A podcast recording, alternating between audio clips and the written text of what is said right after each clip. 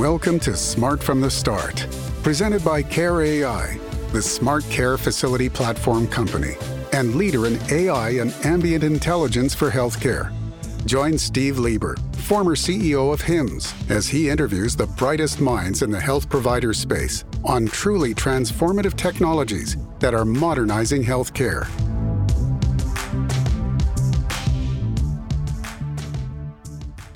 Hello, and welcome to Smart from the Start.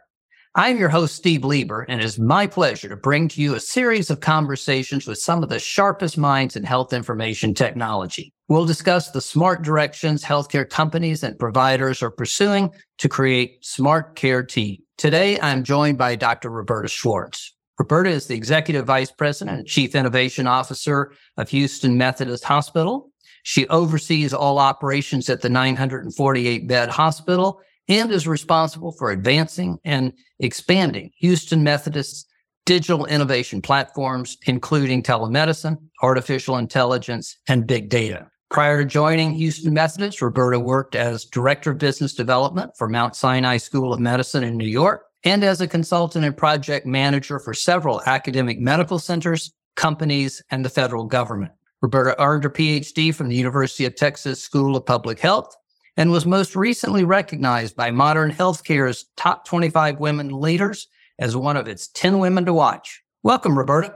Thank you so much for having me.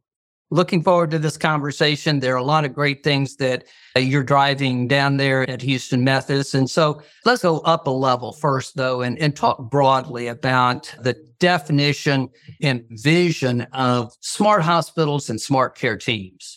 Yes, it's really interesting to recognize that in healthcare, we've been doing things the same way for a very long time. In fact, we were looking at some new vital sign technology, BioButton, and, and one of the nurses in the room who said, we've been doing vital signs every four hours since doctors smoked in hospitals. When, and when you think about that, there are so many things that we've been doing the same way for a very long time in nursing interactions and other interactions, in the way we staff. And the biggest change has really been the electronic medical record, which is that foundational piece that everybody needed. But it's a repository. It's a repository of information that we have about the patients. And we try to layer on some things to make the electronic medical record smarter or work for us rather than us working for the medical record. You hear those phrases all the time. We do. But they're better ways to make the same widget rather than changing the way that the entire, we look at patients and that we staff institutions. And I think that's that definition of smart and that's that definition of innovative. We sometimes call it small eyes, big eyes. Like it's, there, there are things that like incrementally change. And there are things that you turn around and go, oh my God, I don't know what, I didn't know what I didn't have. Thinking about the E M R as repository and turning it, I hope I'm not being disparaging, turning it into a smart, smarter, not the smart before, but a smarter tool and, and getting intelligence out of it. I think that's something of a light bulb turning on with all of us. As we went through the evolution of first getting people to even recognize the value of multi-encounter digital patient record, as and, and so our focus was on repository for a long time. But I really liked your definition there of turning that into a smarter tool by getting something out of it. I, I think that's really insightful. So at, at Houston Methodist specifically, how are you doing this? How do you organize teams? How do you organize the approach? What, what's your thinking on maybe both the little I incremental as well as the, oh my Lord, change type of a process that you go through and, and how you accomplish that? So we recognized pretty early on that, or, or at least we, I, I would say we took a shot at this from a very different direction. Most hospitals were going outside. They were going out to hire somebody from Google or hire someone from Amazon. They were hiring somebody from a whole different Uber, someone had, who had already transformed. And they would look at these people and see what these people could do to healthcare. What they didn't recognize was how complicated healthcare structures are how complicated our insurance is, or the most regulated industry. There's not a, a week that goes by where I don't have at least two surveyors from outside organizations in here to look at some process that's happening within the hospital. It's like a microcosm of the world, right? You're serving food, you're going to have the food people in. Serving your, you're going to have P E T C Ts, you're going to have nuclear kind of folks coming in for nuclear safety. You're going to have all kinds of different people that are involved in a hospital. And so when you come in from the outside to really understand all of these million pieces of complexity is really hard. And so when we started really getting interested and invested in innovation in a very different way, we basically brought this marriage operators with I T. What we recognized is we were never going to build this, never going to build anything as fast and as good as innovators that were out in the community. And if we partnered with them, then our job was not to decide which of them was going to be great or not. Our job was to show them to pick companies that could work in a complicated healthcare environment and grow with them. So we would offer that operational expertise. We would offer that how to work with the systems. And we would partner with these companies. Almost, they had the grill with the steaks already on it. Our job was to say, okay, who was going to eat it? And like, how do we pour gasoline onto the fire? Those were our two jobs. And if we did that, then we'd all partake in this incredible meal. And so we did. So we partnered with some incredible companies who people ask us all the time, are you owners? The answer is no. Like, we're not trying to own the companies. I'm not trying to profit from the companies. I'm trying to make healthcare for our patients better. So we're very purists, right? We are trying to bring that to the table. And then we recognize that these companies don't have that expertise that we have. And if we catch them at that right moment in that right time, and they allow us to basically bring that expertise to the table, we can take these companies and help them be great for everybody. That's our, that's been our mission. And our partnerships with some of these industry companies now that have grown far beyond where the beginnings of where we knew them, and they're all over the place, has really been not only a testament to these great companies we get to work with and many more that we don't get to work with, but also the investment that our people, our operators have in working with these companies to make the operation much better. Yeah. Let's talk a little bit about how it works internally and how the workforce is reacting to the change and innovation. You referenced it before, of having things done to them. Have we turned a corner? And maybe we're better at what we're bringing forward. Maybe what we're bringing forward is better. What's the sentiment you're seeing on the front lines in terms of the projects that are being brought forward? I think one of the things that I love is that that our people really do embrace. Like, they really are embracing innovation. Now, despite embracing innovation, the minute it, people love something that's an and. Oh, I get to stay the way I am, and I get to add an innovation. The issue and the challenge that you've got, which is why it's so important that operators are integral in every piece of movement that you have, because honestly, we can't afford in healthcare and. We need, right? Labor costs are going up. No insurance or government is saying what we want to do to hospitals, pay them a lot more money, which means we make our operations more efficient and we improve the care to reduce the cost, total cost of care, right? That's what where our future has to be. And so internally, the struggle comes. We have very small teams associated with innovation. Most of our teams are actually like, I run the hospital, right? I run a major academic center and I do innovation. Our head of I T and innovation, she runs a lot of our clinical and operational I T, and she runs innovation with six people who are dedicated to the innovation team full time. It's a very small number of people that are trying to move an organization of thirty thousand. So we need people from the inside. When it's, and I get this, and I get the technology, staff are fantastic. When you start saying, now I'm going to replace this, and we're going to do it this way, and you're going to have to change, and we're going to have different types of people and maybe different numbers of F T Es. Then it's, what did you just say? What, what did you just say to me? And then you'll start to recognize that the change process, no matter what you do, People say they like change. They do not like change. People like things to be predictable, and innovation makes things unpredictable. And so that's where you'll get this initial really like embracing. Then you, in almost every one of these, you get an, an, a jerk back and then a move forward. Yeah. So the question is, how deep and how difficult is the jerk back, and how prepared are we for that and how to address it, and then the move forward. And and I, I tell everybody when they do these things and they come on and they're a new operator, maybe in a new area, I try to warn them about the jerk. And sometimes it, they just, it happens and they're like, but they're rebelling. And I'm like, I warned you that the jerk was going to happen. This was predictable. We knew it was coming. Predictable jerk. When you just got to work through it. You can't, yeah. you can't give up at that point. The jerk makes people really a lot of times stop and give up. You you mentioned something there in terms of dual role that you have that I, I want to highlight, because my takeaway from that is having a foot in operations and a foot in innovation gives you an advantage. You see it that way? Yeah, I think that it's both an advantage and it makes it just sometimes a little bit harder, which is when you're doing innovation from the outside, you can go, oh, I'm going to innovate. Here's how I'm going to change everything. Now it's like operations. Here it is. I've given it to you. Go change it. And then they always wonder why it doesn't operationally change, right? Because that's, that's operations to change.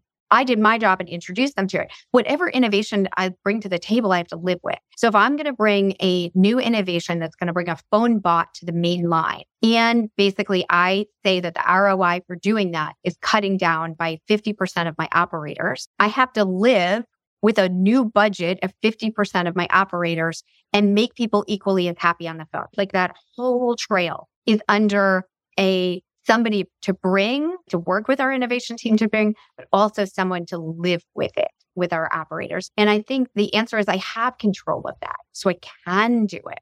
And if you don't, if your operations right from the start are not that invested, then you don't get anywhere. You don't get these things implemented. You get great ideas, but you don't get implementation.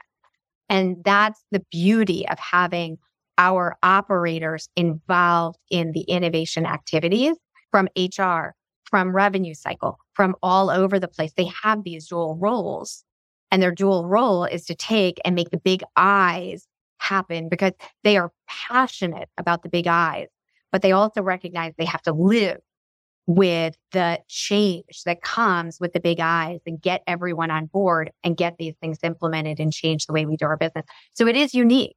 Like we were that we knew of the first that really started in this way, live in this way. And what we found is more people are migrating towards our direction because we get things implemented. That's yeah. the difference. It's not just, we don't have any better ideas or any more ideas. We are able to implement more quickly. Excellent. You've touched on uh, another aspect here, and that's uh, workflow. When we often talk about innovation, we think the technology, a platform, a solution, or whatever. But there obviously is an underlying workflow associated with the way it was done before and the way it maybe ought to be done in the future. Give us a little riff on that relationship between change, I think, changing workflow and changing technology or innovation. But recently I had to go back. I was asked to give a lecture at HIMSS, and the lecture was actually on the change management process of doing a virtual I C U.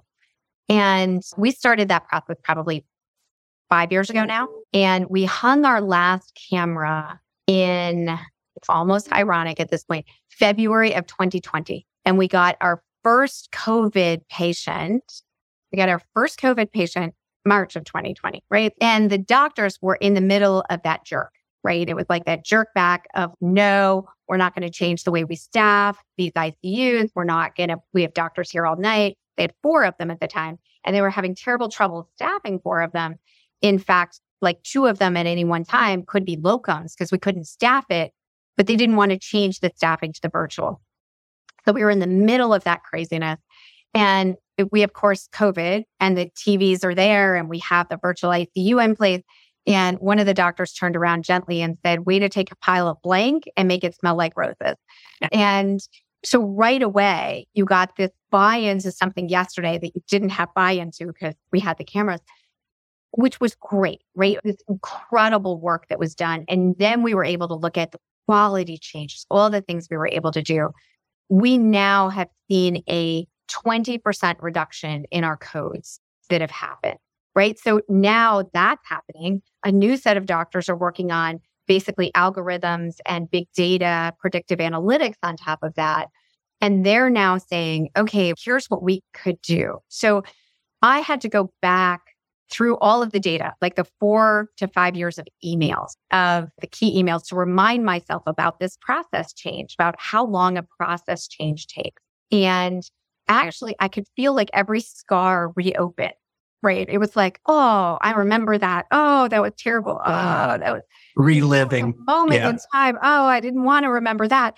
With the with different how to agree to staffing levels, how to do different things. It was fascinating to recognize this, this change aspect and these moving. And what I love to see is that we that actually happens with every innovation you're going to bring to the table. The great ones, the brilliant ones, the ones that are going to change the world, or even like the smallest ones, they come with this change management structure.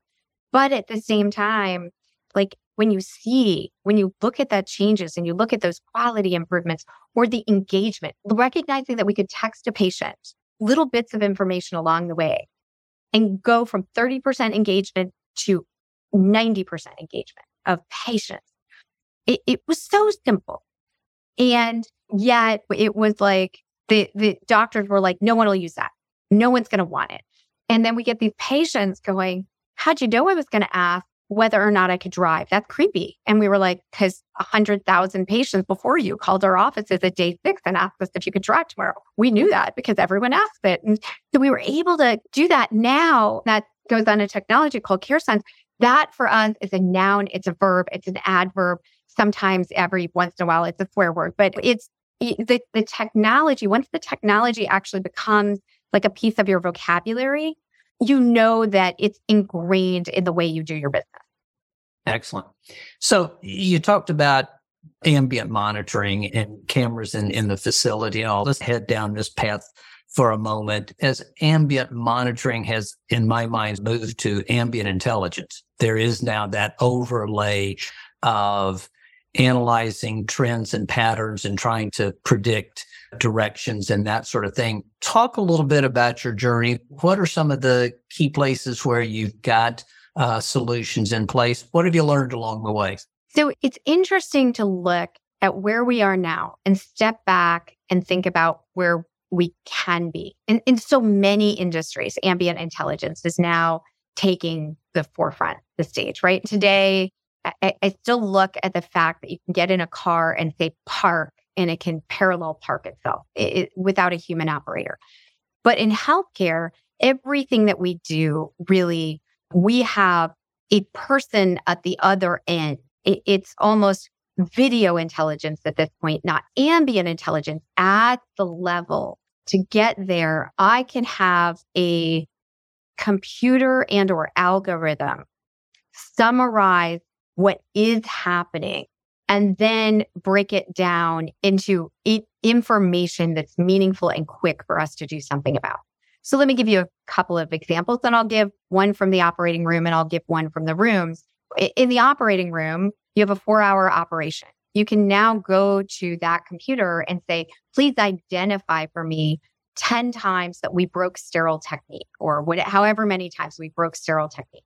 You can go through the video and then basically now can tell you, look at minute twelve point five, minute hour and two seconds, minute two hours and forty-two seconds, right? You can basically say, do that. It can then summarize for somebody who's trying to look at safety and use it for training. You no longer have to watch all four hours of a video or stand in the room to audit that procedure and say, oh, here we go. Let me train you later.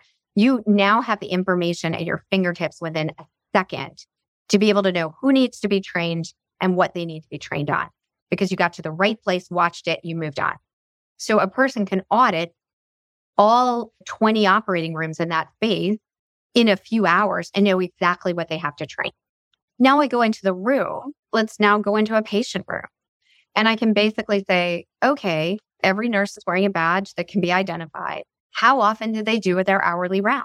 How often were they in there? And how long were they in there for? Or if I basically know that a, we're doing a ambient video of a housekeeper, I can do the same thing. They start their housekeeping, they finish their housekeeping. Was every surface touched? Or did they miss a surface? Can I go back in and remind them that they skipped the T V remote and remind them right then that is something that needs to be cleaned? Because when you go through a flow, human mind thinks you did something. Please, I think I have my keys every time I walk out to my car. Yeah. When it's, oh, I get out there and I'm like, oh, I changed jackets. Crap. Put keys back inside. What if when I passed through the door, it said to me, your keys are missing from your hand? You think about those things of, we all are aiming to do the right thing. Every one of my people, their hearts and their minds and their souls are all into the best patient care. We are here for a mission and a passion. We're not here for a job. No one comes to work in, in a hospital for a job, right? It is a, it is a passion profession. So if they want to know, if they didn't hit the T V remote, they want to know that because that's an infection control. Yeah. How do we help them to do that? How do we help alert our folks a minute before the patients fall in rather than what we deem a bed alarm today, which is, it just lets us know the patient's already on the floor. So that's the ambient intelligence that you want to get to. And that's where that this field is evolving to. Yeah. And it's people like Care A I who are doing this with us. It, you, They don't profess to have this journey done. They don't profess to walk in with products that, oh, you open up the box and magic, you have ambient intelligence all over the place. They're working, as I said, with people like us to say, how do you do this? This in a great way for our patients. Excellent. Yeah. In doing some research, preparing for our conversation, I ran across a slide that you were on. And I don't know if this is a personal quote or if it's a Houston Methodist quote. The future depends upon what you do today. Is that, tell us a little more about that thought, and or am I piecing together something that isn't related to you at all, but it, it sounds like you in terms of what I've learned listening to you in this past few minutes. Yeah, it would, it would not surprise me. That was a quote that came out of my mouth. It's, I, I don't know that it's one I always use, but it's very true, right? If, if I say to you, today, I am working with Care A I on natural language processing so that functions in the room are identified and started, right? So I'm working on those today. It's not something that's today ready, that I say, this is prime time, all done, it's perfect, here you go. But if we don't, we as hospital folks don't work with companies like this today, tomorrow, we're not going to have it. We know what we want, and it is essential that we move this world and dedicate ourselves to innovating with folks like this so that I get what I want in two years. If we basically just say, you develop it and come, and come back to me when it's developed, I won't have what I want. So that future is dependent on the work that I do today to make the future I want. Excellent. Great. Picking up off that theme. What is something that Roberta says often? Our listeners are C I Os, C T Os, C M I Os, C N I Os, uh, people that are interested in the things we're talking about here. What's your leap behind here for them? I, I think that innovation is our friend. It's also complicated and it's not easy, but not easy is not a reason not to do it. It is oftentimes it's sexy and it's out there. It's like the consumer electronics show. Oh, look at what that car can do. But the hard work of changing the way we operate is what we need to dedicate ourselves to. The other thing about it is, again, you have to change the way you operate. The and will make it so that people will shy away from it because it's too expensive.